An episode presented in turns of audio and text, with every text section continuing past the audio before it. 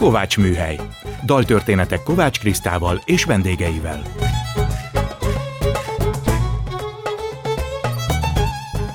Jó napot kívánok! Kovács Kriszta vagyok, ez itt a Kovátsműhely. Gombhoz a kabátot, daltörténetek másként. Most mindig a vendégemet kérem meg, hogy hozzon nekünk egy olyan kedvenc dalt vagy zenét, amiből a beszélgetésünk elindulhat. A mai indító dalt Jolsvai András választotta. Következik Bilicsi Tivadar előadásában a francia király belépője, Kacsóh Pongrác, Heltai Jenő, János Vitéz című daljátékából.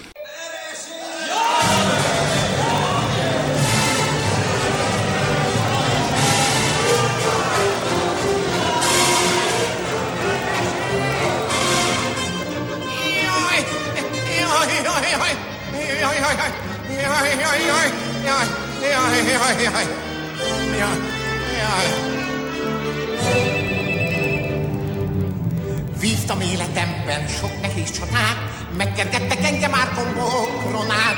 Bármiféle néppel tűztem összén, minden minden csépelt, ez már lőrtetén. Ütközetet sose nyertem, bármi jó volt csatatervem, melybe hagytak mindig, mindig, jaj! Híres volt a lovasságom, híresebb a szamárságom. Azt hiszem, hogy itt volt itt a baj.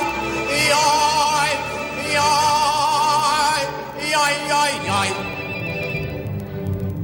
Volt egy feleségem, áldott drága nő, mint egy káplár úgy parancsolt nékem ő.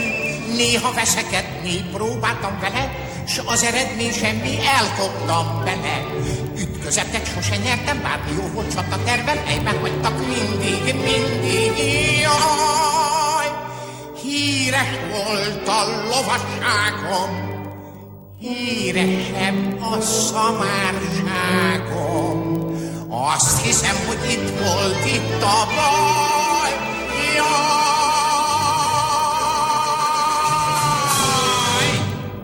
Szeretettel köszöntöm a stúdióban mai vendégemet, Jolsvai András írót, újságírót, szerkesztőt. Szia, András! Szervusz! Örülök, hogy megint itt vagy a Kovátsműhelyben.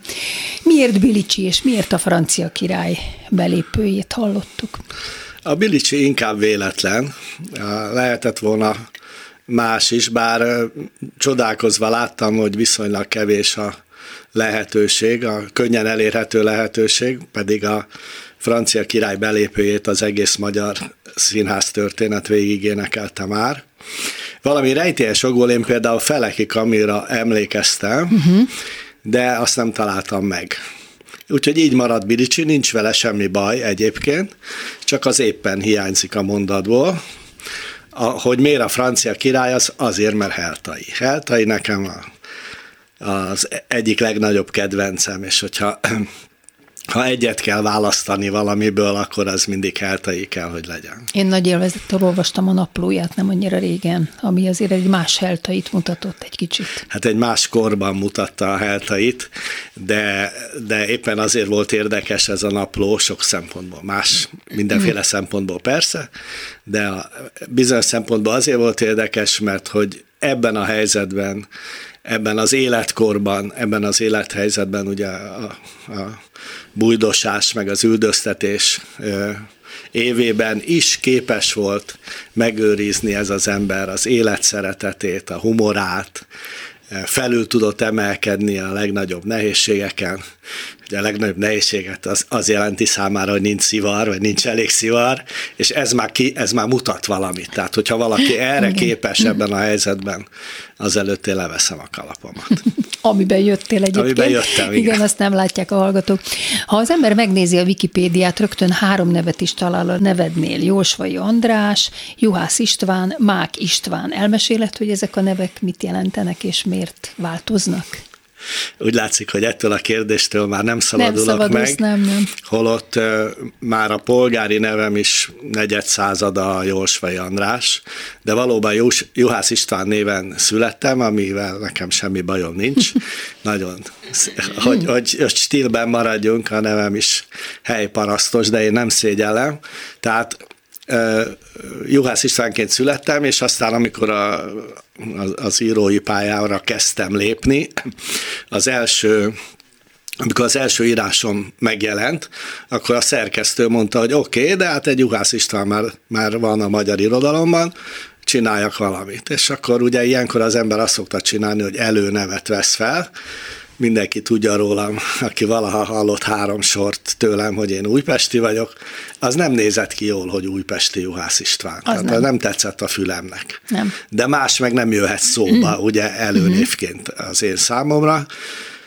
És így aztán először írói névként fölvettem a Jolsvai Andrást, ennek két ágon is van története, az egyik az, hogy volt nekem egy szerkesztő példaképem a tizenkilencedik századból, akit Thaisz Andrásnak hívnak, és rajtam kívül már senki sem ismeri. Ez onnan lehet tudni, hogy én vagyok az egyetlen, aki viszek virágot a sírjára a Kerepesibe. Ez egy igen kiváló ember volt egyébként, és az ő álneve volt az, hogy Jolsvai Bandi. Nem András, hanem Bandi. A, az én dédapámat Andrásnak hívták, és a család ö, ö, apai ága Jolsváról származik, innen már mindenki összerakhatja a megoldást. Marad a Mák István. A Mák István az Heltai Jenő egyik kedvenc hőse, alanyi költő és lapszerkesztő. Az újságíró regényekben szerepel, de máshol is feltűnik. Láthatóan félig önéletrajzi figurája a fiatal Heltainak. És amikor én az első könyvemet írtam, azt félig meddig tréfából tettem egyébként, vagy fogadásból, az egy, mondjuk így, hogy egy heltai parafrázis volt, a Jaguárt parafrazálta, azáltal, hogy ez is egy ilyen játékos bűnügyi regény volt, amelyben persze nem volt bűnügy, ahogy a Jaguárban sem.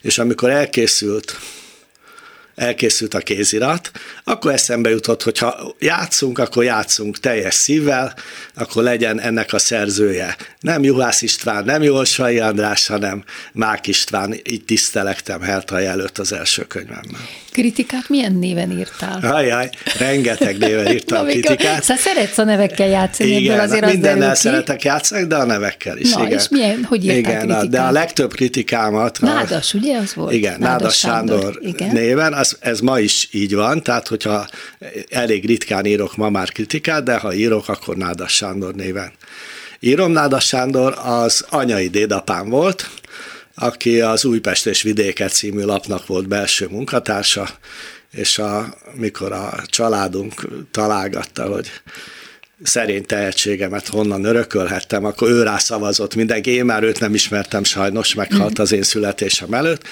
és hát az írásai, amiket persze, aminek utá, amelyeknek utána néztem az újpesti lapokba, azért ezt nem igazolják vissza, de egy nagyon kedves bácsi volt, és akkor ő, ő, ő iránta való tiszteletemet fejezem így ki.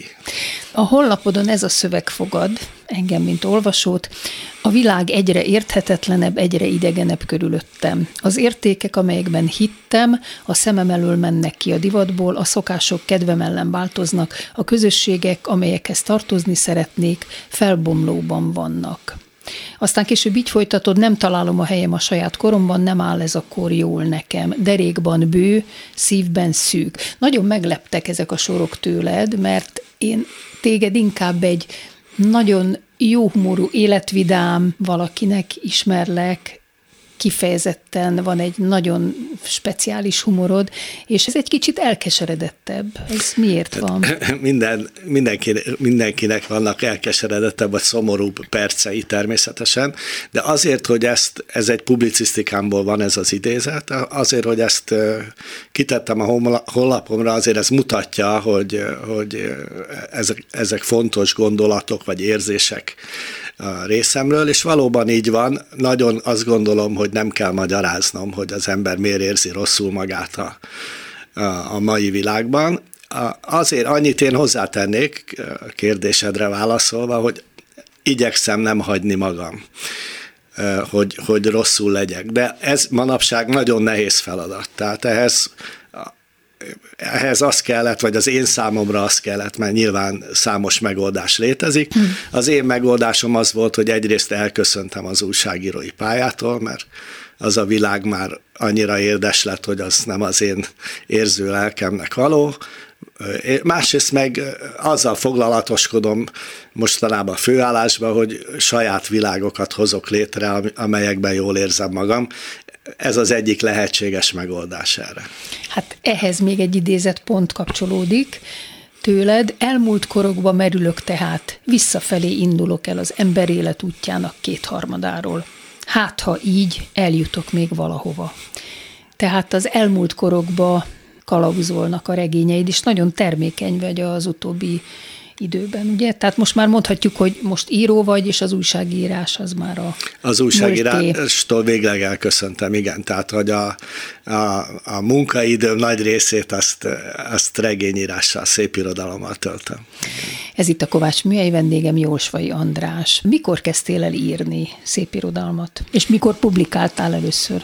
A szép irodalmat, azt kérdezed, ugye? Mert, igen, igen, mert, mert hát írni rengeteget, mindig, újságíróként sokat írtál. Újságíróként is, meg ugye a pályámat szerkesztőként, kritikusként kezdtem, tehát irodalmi lapoknál dolgoztam. Tehát az első ilyenfajta ö, kritikáim, ezek hagyományos kritikai újságokban, folyóiratokban jelentek meg, sőt, egy ideig kacérkodtam az irodalom történetírással is, tehát a fiatal koromban jó néhány ilyen veretes irodalom történeti dolgozatom is megjelent. Később azonban egyrészt valóban a, az újságírás felé fordultam, másrészt pedig elkezdtem szépirodalmat is írni. Gondolkodnom kell, nem teljesen esnek egybe az írások és a megjelenések, bár nagy különbség nem volt közöttük, de nem csapjuk be nagyon a hallgatót, ha azt mondom, hogy az első ö, megjelent szépirodalmi művem az éppen ez a Mák István regény volt, amelyet a nyolcvanas évek közepén írtam. Tehát viszonylag későn kezdtem a szépirodalmi pályát. De úgy, hogy ami nem jelent meg, már te gyerekkorodtól kezdve írsz? Nem. Nem. Illetve legyünk pontosak, tehát én ezt szoktam mondani, hogy nem írtam gyerekkoromban.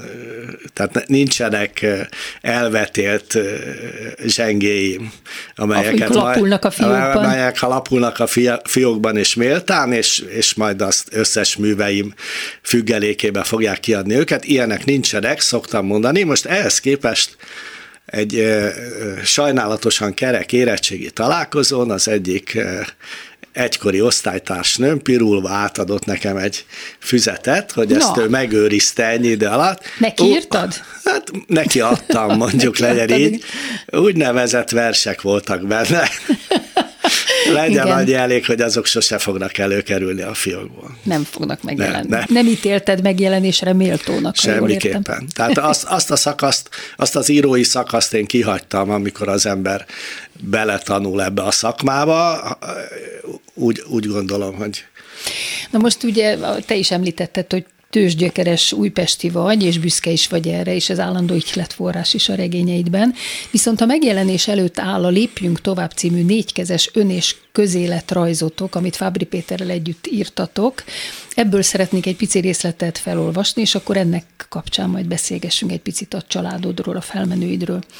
Ami a felmenőimet illeti, tizenhat éves korom táján már senki nem akadt, aki nemhogy beleszólt volna, mi legyek, de akár csak véleményezte, véleményezhette volna. Anyám, mint köztudott, a születésembe halt bele.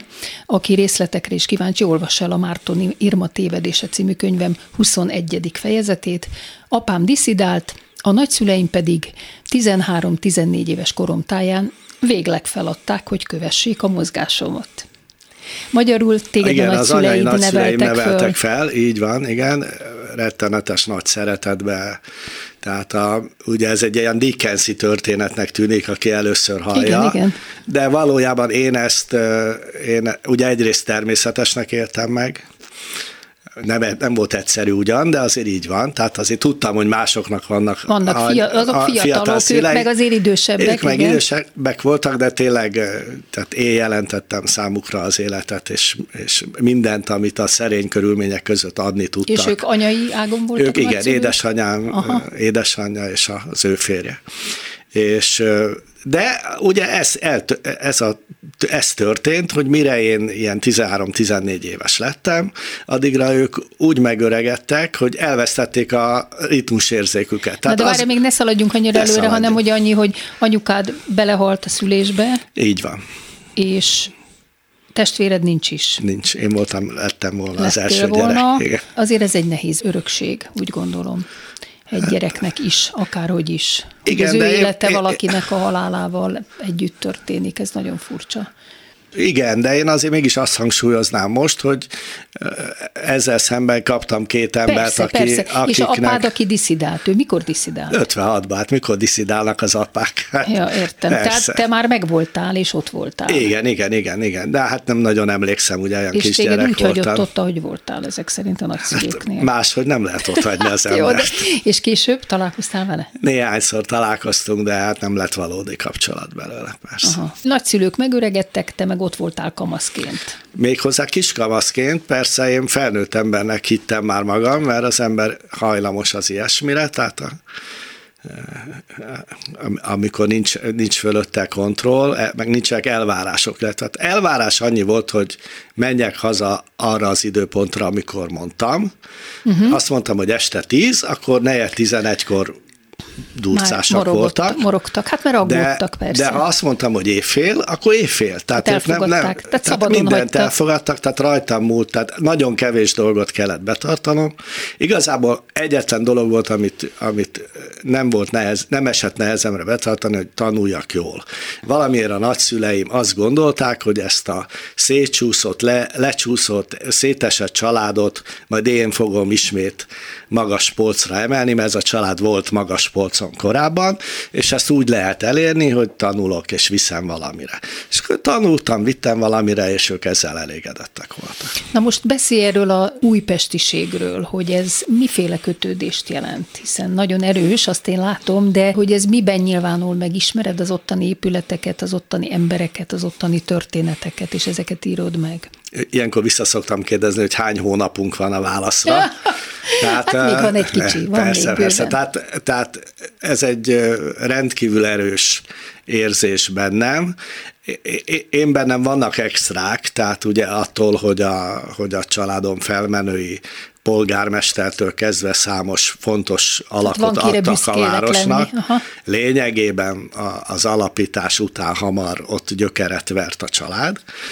Tehát igen, tehát hogy van egy ilyen elem is, hogy ezt a gimnáziumot is a Gyula bácsi alapította, meg azt az uszodát is, meg tehát csomó ilyen van, de ez kevés lenne. Tehát Újpesten van egy ilyen, nem tudom egyébként, hogy most mennyire van, de az én gyerekkoromban és ifjúkoromban volt egy ilyen végtelen erős lokálpatriotizmus. Uh-huh. Tehát az újpestiek rendkívül büszkék arra, a, arra a városra, amit ők, egyedül ők látnak szépnek, de ők nagyon szépnek igen, látják, igen, és, igen. És, és a gyerekkoromban egy olyan erős közösségi háló létezett abban a városban, ami ma már egy kisváros volt, akkor önálló kisváros, holott kerülete volt Új, Újpest, akkor már ugye a fővárosnak, de mégis éltek ezek a régi kötődések, hogy ez egy, ez egy egészen fantasztikus biztonságot ad az embernek, amikor fölnő. Tehát egyrészt azt mondtam neked, hogy én azt csináltam tizennégy éves koromban, amikor, amit akartam. Eltűntem otthonról,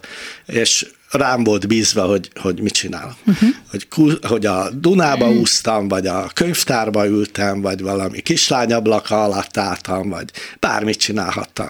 De mégis olyan biztonságban éreztem magam azáltal, hogy ez a közösség vett körül. Ez egy uh-huh. láthatatlan uh-huh. közösség ilyenkor, de mégis ott igen, van. Igen, igen. A, hogy, egy, hogy egy szomorú példával is éljek. A nagyanyám az élete utolsó éveiben, amikor én már nem éltem nem éltem velük, akkor olyan nagy érelmeszesedést kapott, amit ma már máshogy neveznek, és az azzal járt, hogy időnként teljesen váratlanul elindult a városba. Hol hálóinkbe, hol papucsba, hol anélkül, Ajaj. egyszer csak elindult otthonról a városba. És ez a város olyan, tehát mindenki tudta, hogy ő kicsoda. Ja, tehát találkoztak vele a villamos megállóban, akkor valaki belekarolt, és azt mondta, Aranka néni, hát hova tetszik hova menni, tetszik és, menni vissza, és visszavitték. Aha. Tehát, hogy még ez is, ez is egy ilyen fontos elem volt. Ebből persze rengeteg minden elveszett azáltal, hogy a várost ugye három-negyed részt lebontották, lakótelepeket építettek helyre, és hát új lakók érkeztek. Uh-huh. De azért az mutatja ennek a városnak a, a lokálpatriotizmus erősségét, hogy az új lakók közül is sokan, kilencven után, amikor elindultak újra ezek a közösségi szerveződések, akkor megtalálták a maguk újpestiségét, és, és gyakran találkozom olvasókkal, akik azt mondják, hogy hát én csak kétezer-egy óta élek ott, de azért örülök, hogy, hogy ön így ír Újpestről. Tehát visszajeleznek az olvasók, hogy örömmel hogyne, tehát az újpesti ezt. Olvasók az egy külön kaszt. Külön persze, kaszt persze, persze, gondolom, persze. Te ott abszolút piedesztálon vagy. Ennél között. Ez bonyolultabb, de ebben most nem menjünk bele. Nem tehát menjünk az bele. Olvasóknál igen. igen. Hát visszatérve a közös könyvetekre lépjünk továbbra, amire majd tényleg majd megjelenik remélhetőleg hamarosan. Ez egy nagyon érdekes korrajz, kétféle nézőpontból, és sok ponton metzi egymást ez az életút, meg párbeszédet is folytattok, de például megtudjuk, hogy miért mentetek mindketten bölcsészkarra, és én például ebből az írásból tudtam meg, hogy te rendezőnek készültél. Hát én igen, de a világ nem. igen, igen de, de ez hogy történt? Ezt meséld el. Már hogy én rendezőnek készültem? Igen, igen, és hogy mit tettél ezért? Ja. És aztán miért adtad föl inkább? Tehát így egybe. Értem. Tehát azért készültem rendezőnek, mert az ember akkor, abban az időben, amikor én ifjú voltam, akkor vagy rendező akart lenni, vagy fotballcsatár. Ez a két Ez a két dolog volt át az első helyen. Neked, de te focista is voltál, vagy, vagy is, vagy focizol, igen, mondjuk. Igen, de így. Szerencsére a focit azt mindig amatőr szinten, igen. amatőr szinten űztem, tehát na, nagyon nagy presztízse volt egy, a rendezőknek akkoriban. Tehát a, Mármint, hogyha a, volt egy irodalmi érdeklődésed. Hát nem, nem, nem általában is, á, általában is. Tehát ha készültek akkoriban ilyen felmérések, hogy kit tartanak nagyon sokra igen. az emberek, és a, abban az időben, különösen a filmrendezők, ugye ez a, ez a nagy évtizede volt a magyar filmrendezőknek, ők, ők nagy, nagyon piedesztálon álltak, de a színházi rendezőknek is. De, de te és, nem filmrendezőnek, hanem színházi rendezőnek készültél. Hát igen, az majd kiforja magát, gondoltam, gondoltam. A készültem is erős, tehát hogy inkább az lenne a korrekt válasz itt, hogy ragyogóan eljátszottam egy olyan szerepet, aki egy, egy ilyen, ugye mindig az irodalom érdekelt, meg mindig ezt foglalkoztatott, tehát hogy az nem volt kérdés, hogy valami olyasmit fogok csinálni, ami az irodalomhoz kötődik. És akkor adta magát a, a ugye már a, az ember ilyenkor, amikor kicsit kilóg a sorból, akkor előbb-utóbb nyer ilyen kulturális szemléket kiskorába, és akkor bekerültem az úttörő együttesbe, ezek kulturális szemlék kapcsán. Úttörő együttesben mindenki színész meg rendező akart lenni, akik tehetségesek voltak, azok is lettek szerencsére, de hát egy, az is egy remek közösség volt, és akkor innen egyenes út vezetett oda, hogy akkor a gimnáziumban is én voltam az irodalmi színpad vezetője, és így tovább. Tehát, hogy ez úgy, ez úgy adta magát, hogy mire az ember fölnézett, addigra, addigra ott volt a felvételi, és akkor elmegyek én a Színház és Filmművészeti Főiskolára, akkor még főiskola volt, felvételizni, nem indult rendezői szak, így, így jelentkeztem színésznek, hát ez ugye az önismeret teljes hiányát jelentette, és te, természetesen megköszönték a részvételemet, ami egyáltalán nem rázott meg. Tehát, és akkor következő évben már nem? Nem, nem, ez egy alkalommal volt, akkor elmentem a bölcsészkarra, ugye az irodalomszakra, ahova én való voltam, és aztán negyed évben rend, rendezőszakot hirdettek a, film, a Színház és Filmművészeti Főiskolán, és akkor majdnem beadtam a jelentkezésemet, de akkor én már két gyerekes apuka voltam, és a feleségem azt mondta, hogy szerinte ez nem jó ötlet, mert ez annyira megváltoztatná a család életét, hát ez hogy, hogy ez veszélyes lehet a, a közösségünkre, és akkor én ezt bölcsen beláttam, és, és föladtam, és nagyon-nagyon jól tettem. Tehát nagyon, teljesen tisztában vagyok vele, hogy, hogy mindenki rosszul járt volna, hogyha én belőlem rendező lesz. A következő dalt is vendégem Jolsvai András választotta, Cseh Tamás, Bereményi Géza, amikor Desiré munkásszálláson lakott. Néhány lepedő összekötve leeresztettünk a földszintre, és egy pizza nevű nőt így húztunk fel. Felhúztuk pizzát a negyedikre, én, a Meri meg a bíró Imre, a rendészek így nem láthatták meg. Bőrrendezett a munkás szállás, megszűnt a nők utáni rohangálás, végre szereztünk egy állandó nőt. Mondta is nekünk Bíró Imre, bátor nő, mert a negyedikre gyáva nő nem is merészkedne fel. És igaza volt az Imrének, mert egy hét múlva a rendészek, mikor lebuktunk, megdicsérték Icát. Az még csak hagyján, hogy kibírta, hogy egy emelet birtokolja, és az is hagyján, hogy szekrényben él. Ám az mégiscsak meghökkentő, hogy mászhatott fel egy szegény nő a munkásszállás legtetejére. Na hát erre tényleg mondtuk nekik, hogy néhány lepedőt összekötve leeresztettünk a földszintre, és szegény Icát mi is húztuk fel. Hú. Így húztuk Icát a negyedikre, én, a Feri meg a Bíró Imre, és egy szekrénybe rejtegettük őt. Elvitték Icát a rendészek, itt az emelet így becézett, te vagy a legelső állandó nő. Szomorkodok, a munkásszállás, jöhet a nők utáni rohangálás, elment az egyetlen nő, kiállandó. Vendégem Jolsvai András. Azt is mondtad, hogy engem három dolog érdekelt világéletemben. Az irodalom, a futball és a szebbik nem. Hát akkor nézzük ezt a dalt. Miért ez a dal? Ez a két dolog nem látszik összefüggést, mert, mert, a, mert ehhez a dalhoz én nem mint a szebbik, nem nagy rajongója közelítenék, hanem egyrészt úgy, mint a Cseh Bereményi duó nagy rajongója, másrészt meg úgy, hogy mint az, aki tizenöt évig egy munkásszálláson volt népművelő.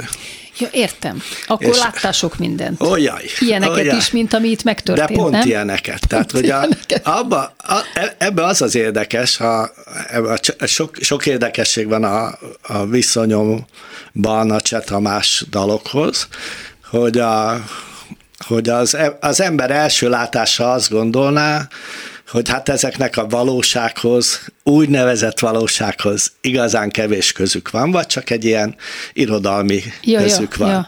És közben kiderül, hogy hótrealizmus, úgy, ahogy van, hótrealizmus, még az is stimmelt, tehát, hogy a tényleg, tehát, hogy vicc, de így van, tehát, hogy a nőt, akivel így módon találkoztam, Icának hívták, és ugyan nem a negyedikre kellett fölhúzni, de az ablakon keresztül húzták be a fiúk, hiszen hogy máshogy. Igen, igen, hogy igen. Máshogy. Az egy rendkívül érdekes világ volt egyébként, egy nagyon-nagyon mély víz természetesen, a hetvenes évek budapesti munkásszállásai, hogy hogyan éltek, kik és hogyan éltek ott, és hogyan fogadtak egy olyan figurát, aki, akiről nem tudták, hogy ez most a hatalom küldötte, vagy az ő emberük. És hogyan fogadtak? Hát eltelt egy idő, amíg befogadtak? Tartózkodással, igen. Tehát kellett, később már feladták ezt a tartózkodást, amikor megismertek?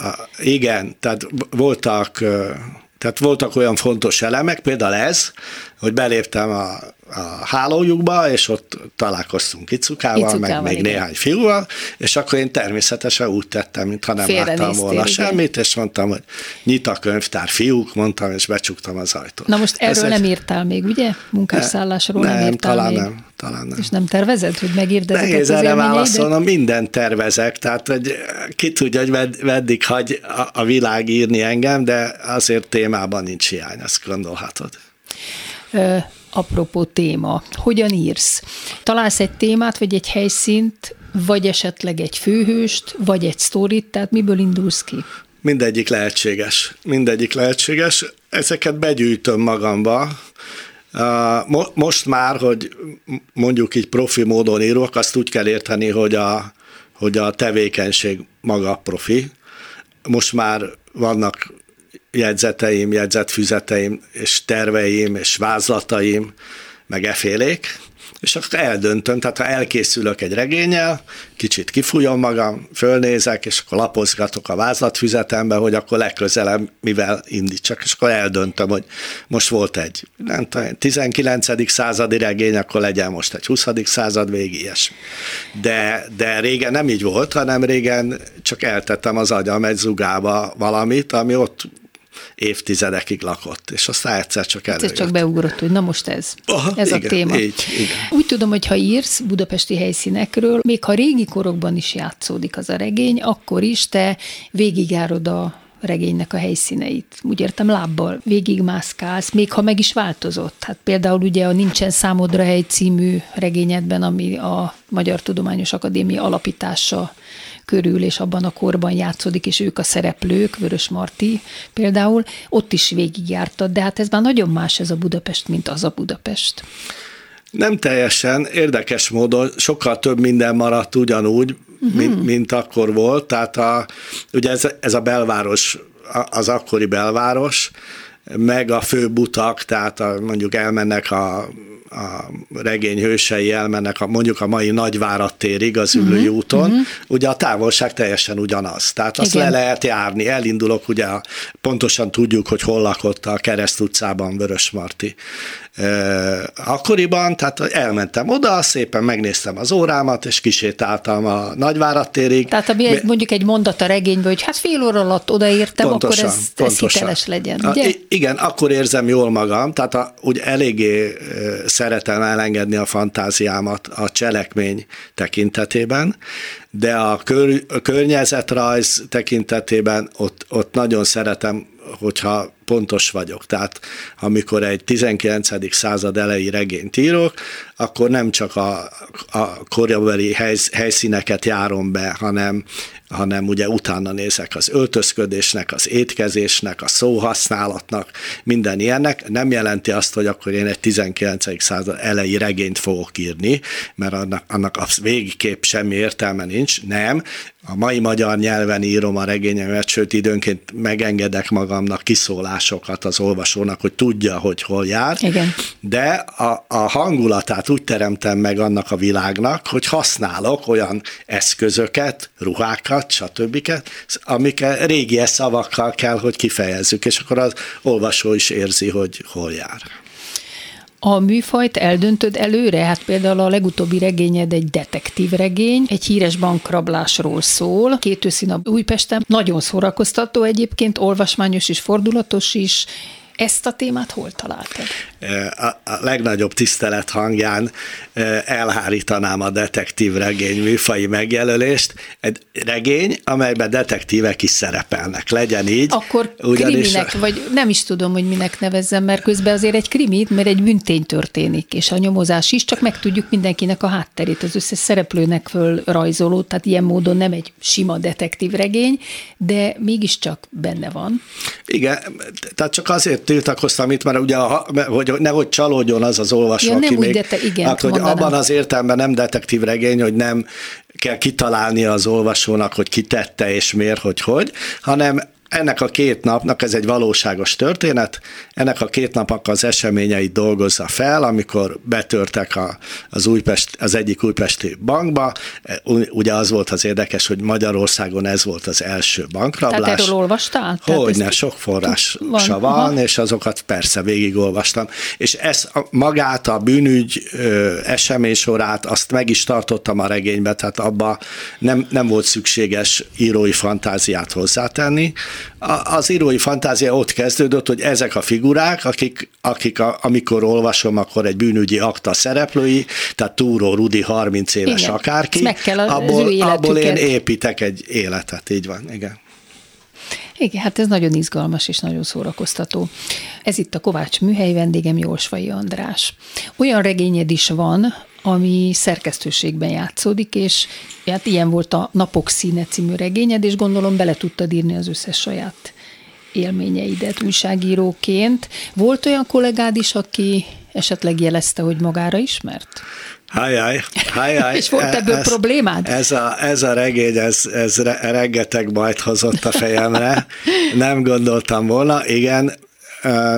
Bár én mindig mondom mindenkinek, a, akik a regényeimet olvassák, hogy ezek valóságos alapokra épült fantázia szülemények. De azért kétségtelen, hogy amikor valaki fölismeri magát, és van két-három olyan mondat, ami nem annyira nagyon pozitív őróla, az rettenetes módon meg tud sértődni. Voltak a, ilyen nagy sértődések? Hogyne, voltak nagy sértődések, lettek örök haragok is Ajaj. a regény megjelenése után, de hogy valami vidámat is meséljek neked. A regényben szerepel egy csinos fiatal gyakornoklány, aki hát a, a küllemével akar előre törni a, a szerkesztőségi ranglétrán, és a narrátor úgy véli, hogy ez a, ez a kislány azért nem annyira nagyon okos, mint amennyire ő magáról ezt gondolja. Valóban volt a, volt a szereplőnek egy valóságos mintája az én számomra, akiről mondjuk ezt mintáztam, egy kicsit ugye Elkented, elradíroztam igen, azért, de hogy ne lehessen persze fölismerni, de hát az alapképletet azt meghagytam. És volt ez a, ez a minta. Az, hogy ő olvasta a regényt vagy sem, azt nem tudom, soha nem jel, jelzett vissza, de, de hidd, úgy hidd el, ahogy van, legalább húsz más kolléganőm jelentkezett megsértődve, hogy ez nem volt szép tőlem, hogy róla ilyesmit írtam volna. Pedig nem is róluk írtam. Fel, fel nem merült bennem, hogy ők egyáltalán így gondolnak magukra.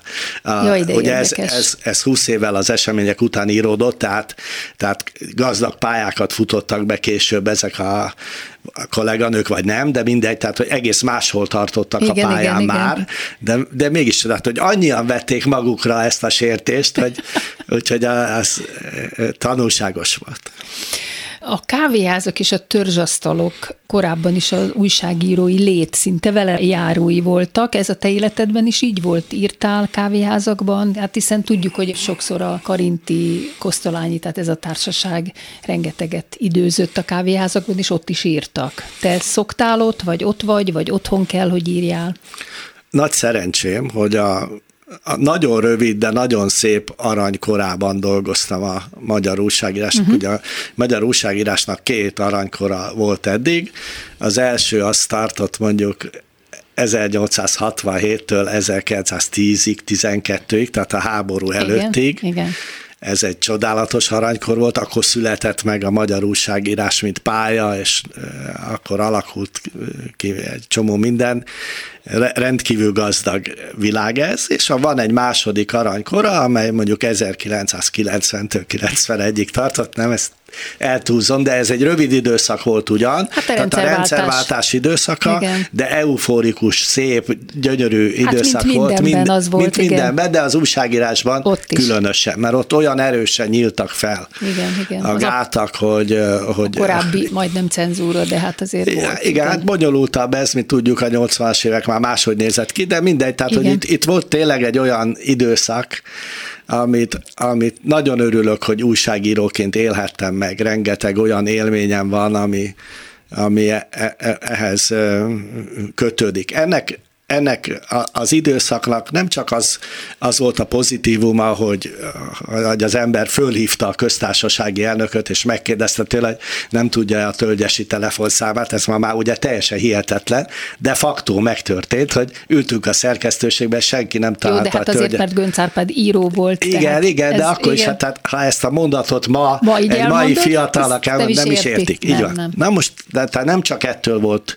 igen. ennyire euforikus ez a világ, hanem attól is, hogy ez volt még az utolsó pillanata a hagyományos újságírásnak, abban az írógéptől kezdve a nyomdán keresztül a... Meg ahogy bent ültetek a szerkesztőségben. Meg a szerkesztőségi léten. Hát ma már nem ülnek bent. Se, sehol, sehol. Tehát, de maga a szerkesztőségi lét az egy rendkívül fontos eleme volt az újságírásnak, és ehhez bizony hozzátartozott, ugye én ezt a fajta újságírást a Magyar Nemzetnél kezdtem, tényleg az utolsó pillanatát kaptam el a Magyar Nemzet legnagyobb időszakának, és az bizony úgy volt, hogy éjfélig ment a szerkesztőségi munka, és utána beültünk Lementétek. a kávéházba, elmentünk biliárdozni, és hajnalban elmentünk a fürdőbe, tényleg mint Márai, vagy igen, mint, igen, vagy, igen. mint Krúdi idejében. Tehát ez így volt.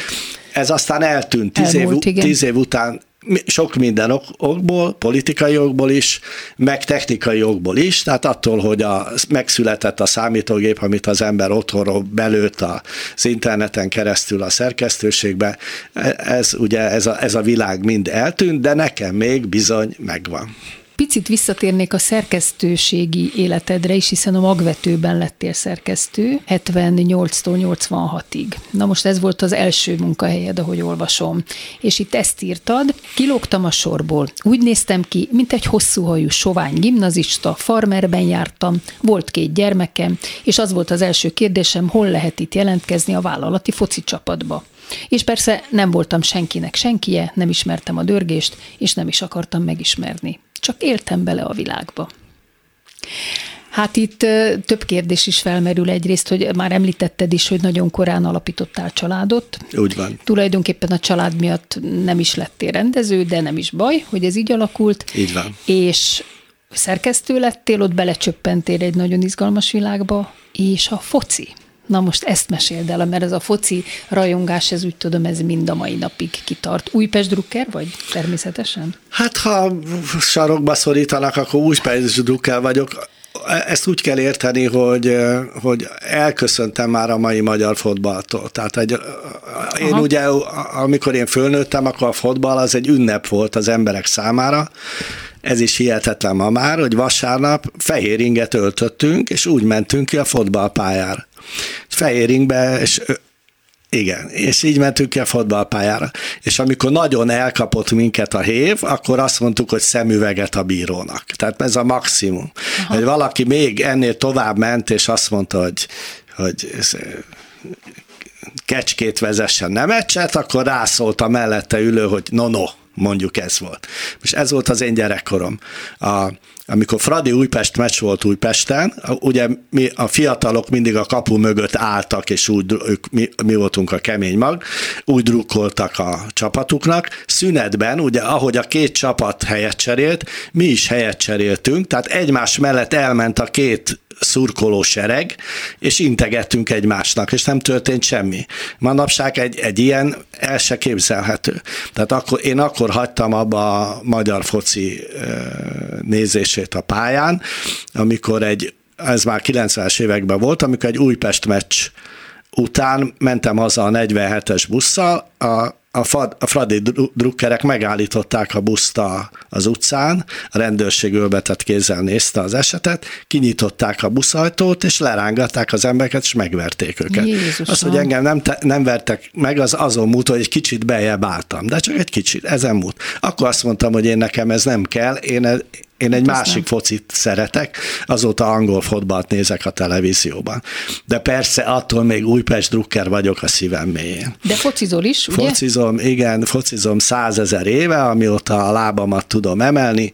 Ifjabb koromban mindenféle blasz csapatokban kergettem a labdát, és aztán egyetemista koromtól kezdve már csak ilyen amatőr focista vagyok, de azért az, arról híres vagyok, hogy ha valahol megjelenek, akkor ott létrehozok egy fotballcsapatot, tehát bármilyen hihetetlen a Magvetőbe, ami azért, azért egy nagyon elegáns és egy kicsi sznob világ volt. Én bizony én bizony összehoztam a sok szemüveges bölcsészből egy fotballcsapatot ott. Hát befejezésül akkor még csak felsorolnám az egyéb hobbiaidat, ami az utazás, ha jól tudom, az egyik, és a tarokk. Ugye? Ezekre rendszeresen szakítasz időt. Természetesen, igen. Köszönöm Jolsvai Andrásnak, hogy beszélgetett velem a Kovátsműhelyben. Szia, András! Én köszönöm. És köszönöm hallgatóink figyelmét Pályi Márk és Lantai Miklós munkatársaim nevében. Az adás ismétlése ma este tízkor hallható, és utána az archívumban is bármikor elérhető, valamint podcastként is meghallgatható. Hallgassanak minket vasárnaponként ötkor, vagy este tízkor továbbra is az interneten. Egy hét múlva vasárnap egy újabb daltörténettel jelentkezik a Kovács Műhely Kovács Krisztával, Gombhoz a kabátot, daltörténetek másként. A műsor vendége Rényi Ádám, újságíró, kommunikációs és média szakember, a huszonegyedik század kiadó társtulajdonosa lesz. Hogyan lesz az embernek sikeres média szakemberként könyvkiadója, és mióta ír? Remek abszurd humorával rövid novellái Örkény egyperceseire emlékeztetik az olvasót. Megkérdezem tőle, hogy mióta ír, és hogy hogyan lett a novelláiból egy sikeres előadás. Valamint, hogy éppen hogy áll az aktuális fogyókúrájával. Ő műsorindítónak egy amerikai Broadway musical, a The Book of Mormon Turn Is Off című dalát választotta a South Park alkotóitól. Most ez következik. Viszont hallásra. I got a feeling that you could be feeling a whole lot better than you feel today. You say you got a problem, well that's no problem. It's super easy not to feel that way. When you start to get confused because of thoughts in your head, don't feel those feelings, hold them in instead. Turn it off like a light switch, just go click. It's a cool little Mormon trick. We do it all the time when you're feeling certain feelings that just don't seem right. Treat those pesky feelings like a reading light and turn them off like a light switch, just go back. Really, what's so hard about that? Turn it off! Turn it off! Right? When I was young, my dad would treat my mom real bad. Every time the Utah Jazz would lose, he'd started drinking and I'd started thinking, how am I gonna keep my mom from getting abused? I'd see her all scared and my soul was dying. My dad would say to me, now don't you dare start crying. Turn it off like a light switch, just go flick. It's our nifty little morning trick. Turn it off. Turn it off. My sister was a dancer, but she got cancer. The doctor said she still had two months more. I thought she had time, so I got in line for the new iPhone at the Apple Store. She lay there dying with my father and mother. Her very last words were, where is my brother? Turn it off! Yeah! Bid those sad feelings adieu. The fear that I might get cancer too.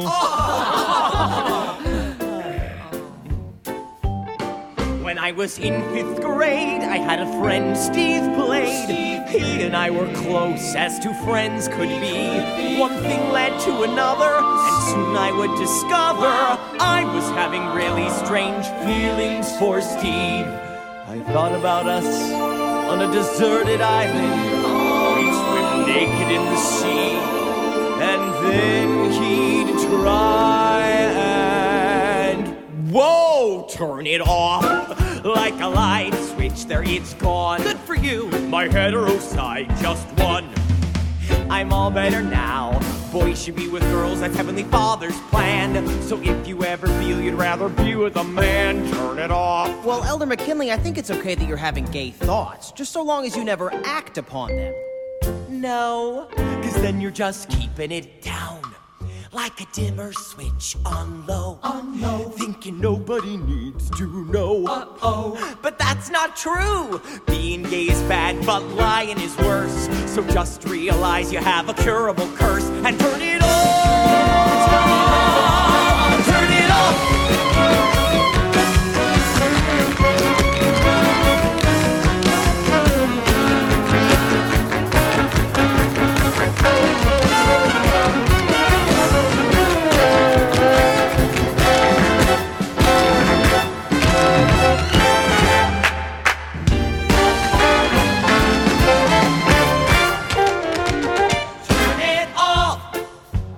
How do you feel? The same. Aww. Then you've only got yourself to blame. You didn't pretend hard enough. Imagine that your brain is made of tiny boxes. Then find the box that's gay and crush it! Okay? No, no, I'm not having gay thoughts. All right! It worked! Yay! Turned it on! Turn it off!